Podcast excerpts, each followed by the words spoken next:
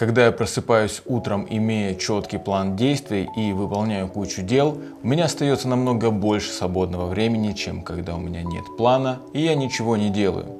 Звучит странно, но это факт. Я не думаю о том, стоит ли мне делать зарядку, завтракать и что надеть.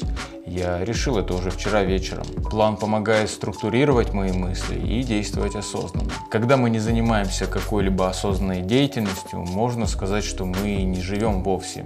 Время просто пролетает мимо, не оставляя за собой ничего, кроме, может быть, только сожаления о его утрате. Конечно, стоит иногда и отдыхать от дел, но и это нужно делать осознанно. Например, медитация является одним из видов осознанного бездействия.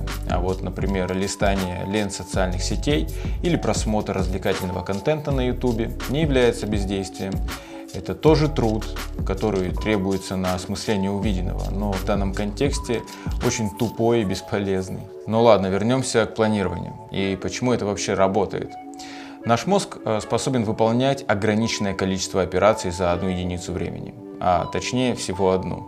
Возможно, ты опять захочешь возразить мне и скажешь, что ты способен управлять автомобилем, писать сообщения и при этом общаться с рядом сидящим другом.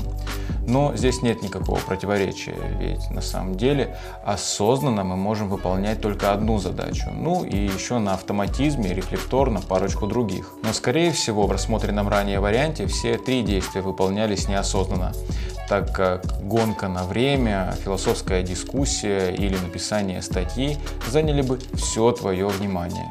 Так вот, имея несколько задач на день, нам приходится выполнять их последовательно, но параллельно помнить о предстоящих. В течение дня появляются еще новые задачи, которые также нужно не забыть. И все это требует внимания, которое, как мы выяснили, у нас ограничено.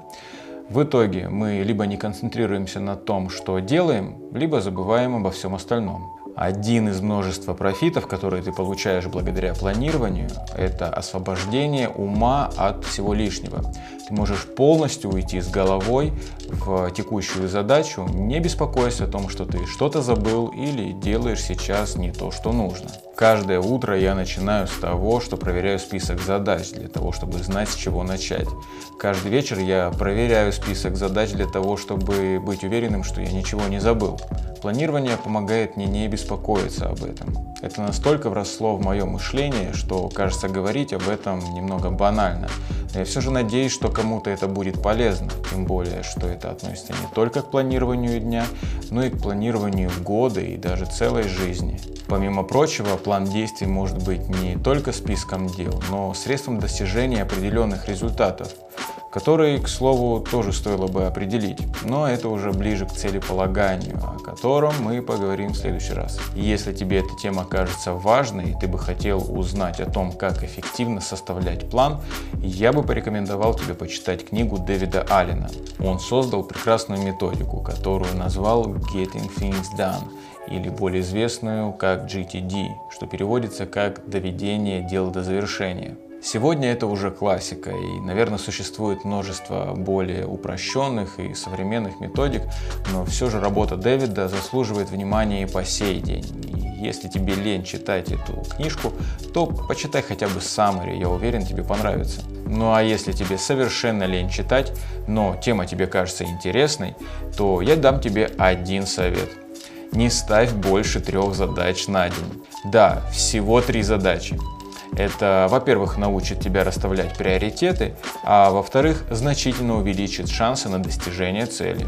Но это не значит, что если ты быстро разделался с тремя важными задачами, стоит увалиться на диван и оставшуюся часть дня тупить в соцсетях. Нет, ты можешь продолжать дальше выполнять остальные задачи. Но эти три задачи нужно выполнить кровь из носу. Ну и, конечно, планируй дела заранее. План на день должен быть готов вечером.